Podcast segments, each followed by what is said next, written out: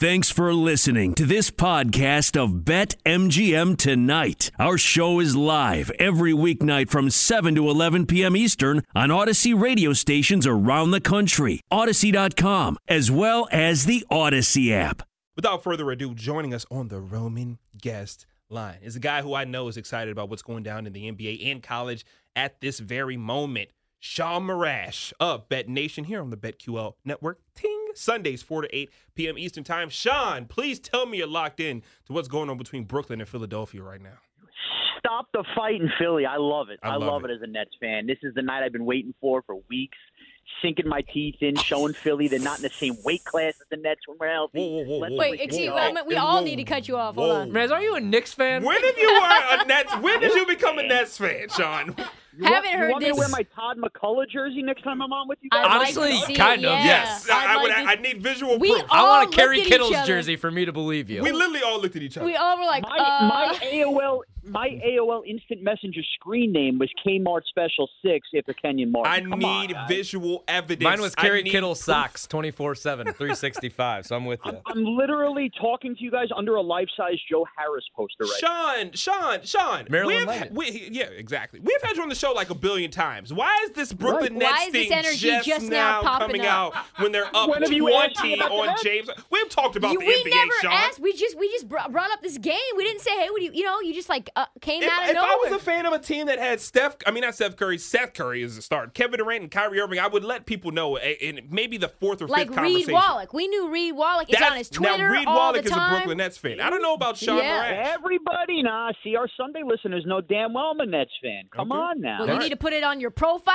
You Well, need to have it on your tweets. I don't we know, need to make Trish. sure. Your Tinder profile? I don't- Tinder, I don't know. Bumble. I don't know. my, His, fa- my father, my father would live ten minutes from the Nassau Coliseum watching Dr. J go to games. I've been a Nets fan my whole life. Okay, I well, he some has cited, guys. Uh, I'm not gonna lie, he has cited too Yeah, many too specific many. I, things. be- I believe you, row. Mraz. I, I believe you. It's like I now don't want to I'm heckle ready, I'm him ready, at all. I'm He's- ready. His password, Joe Harris, his dad, all that. Okay, we, we get it, Sean. We get it. Um, let's Right. let's let's talk about the NBA really quickly, and then we'll transition to college hoops. But right now, how do you see this thing shaking out? Because if Brooklyn's pr- playing like this without Ben Simmons, it is scary, and I don't really know what to take away from this moving forward. I mean, the game is very far from over, but a Philadelphia 76ers team that's undefeated with Harden uh, and Embiid side by side, looking really shaky right now against a team that's not even full strength. What do we glean from what we've seen so far, especially when we look forward to what is going to happen in the Eastern Conference right around playoff time?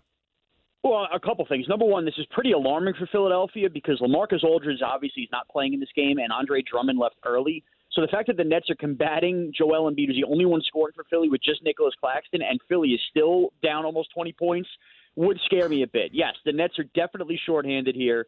But for the most part, they're showing again if Kyrie Irving can play in games, and we're going to have to wait another five days to see if this happens in New York State, which seems like we're gaining momentum for it the Nets do have the two players that you question it, but can just literally flip on a light switch and Yeah. go get them at the turn, which is why I was never once worried about the Nets seeding. They will be the better team and the favorite in any single series they play, when, and that's why they're still up there as a futures favorite in the East. It's never a fear, and you're seeing what KD came out, felt the moment, felt like a playoff game tonight, and that's the KD you're going to see in the postseason as well. Mm, I love it, Sean. Who do you think in the East has the best chance of actually competing with the best punch from the Nets?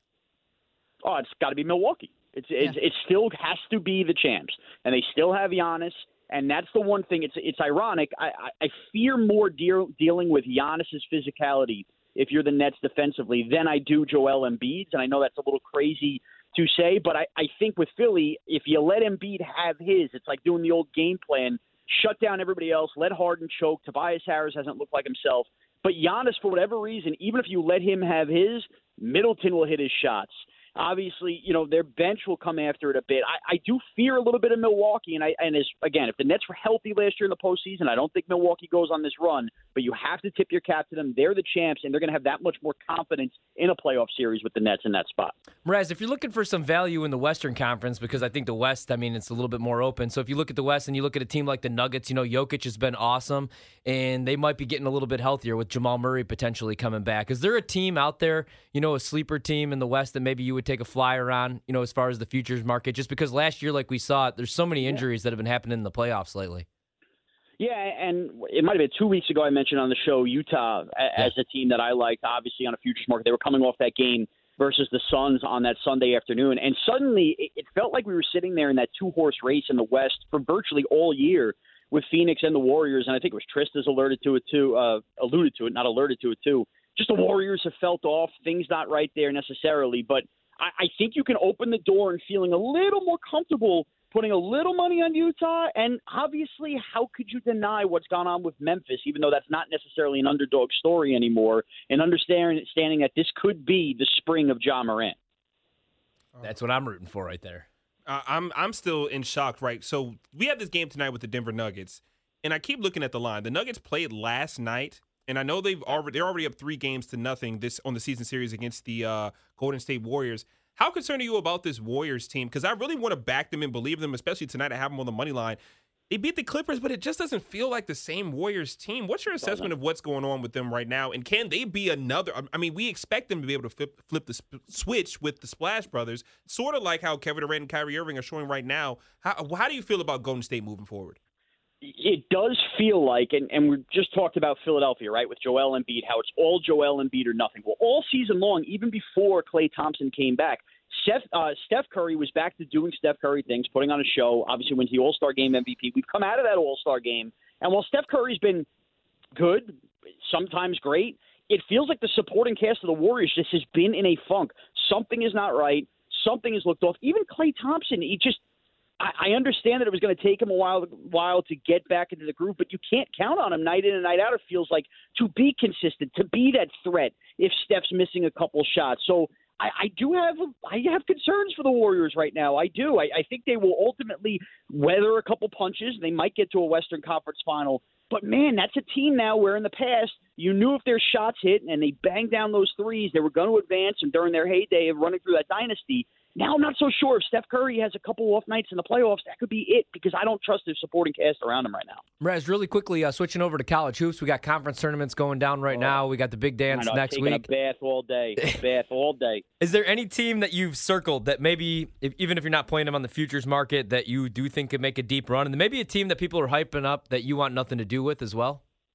Well, I'll tell you two teams I want nothing to do with being up here in the Northeast. Number one everybody still loves Providence. They are so smoke and mirrors. Today gave me a little bit of a scare. And I am officially done dead with Texas.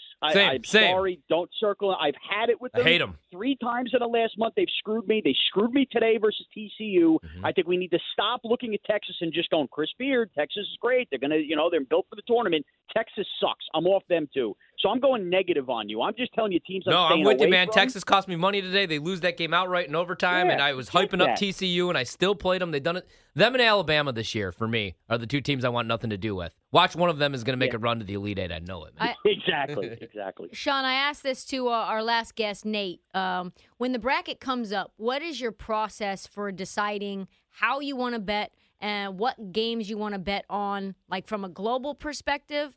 Uh, futures or whatever in terms of who has the best path, like maybe conferences to fade or back, and just like just your strategy in general? Well, I, I think my number one strategy as an East Coast guy is circle two West Coast teams besides Gonzaga that you feel like are been overlooked by the committee do a little deep dive. Maybe I know Arizona hasn't been overlooked, but maybe it's a USC if they snuck in like that.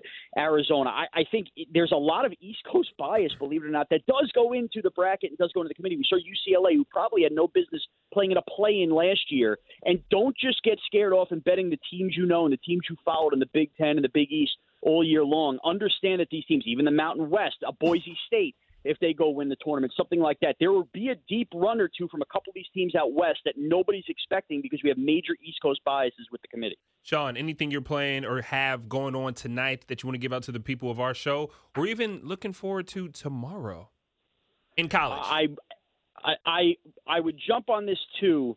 I I kind of like St. John's with the points with the points tonight. As crazy as that sounded versus Villanova, I felt like Villanova might, you know, Same, a little Sean. tight in this spot. I was split I, I know with that's them. not a happy play. Yes, I, I, am telling you that uh, Nova again, one of those teams. Jay Wright, Hate 'em. Gillespie, everybody thinks they're great. I don't like them either. Same. I had St. John's tonight as well, and you alluded to it. I did bet the Warriors tonight, just off that back to back with the Nuggets.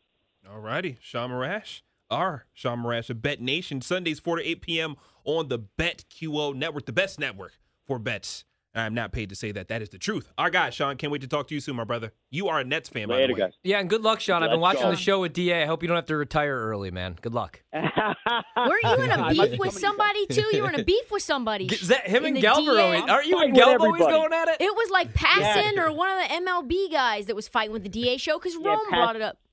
Yeah, exactly. It was a pass in Rome DA show beef. We've had a lot going on over a lot of a lot of tense moments as we've hit March mid. I'm on team D. I'm a DA only. I'm with you guys though, Mraz. Okay, I'm with you. Let's go. I like it. I right. love it. We're minus 175 favorites taking on the world.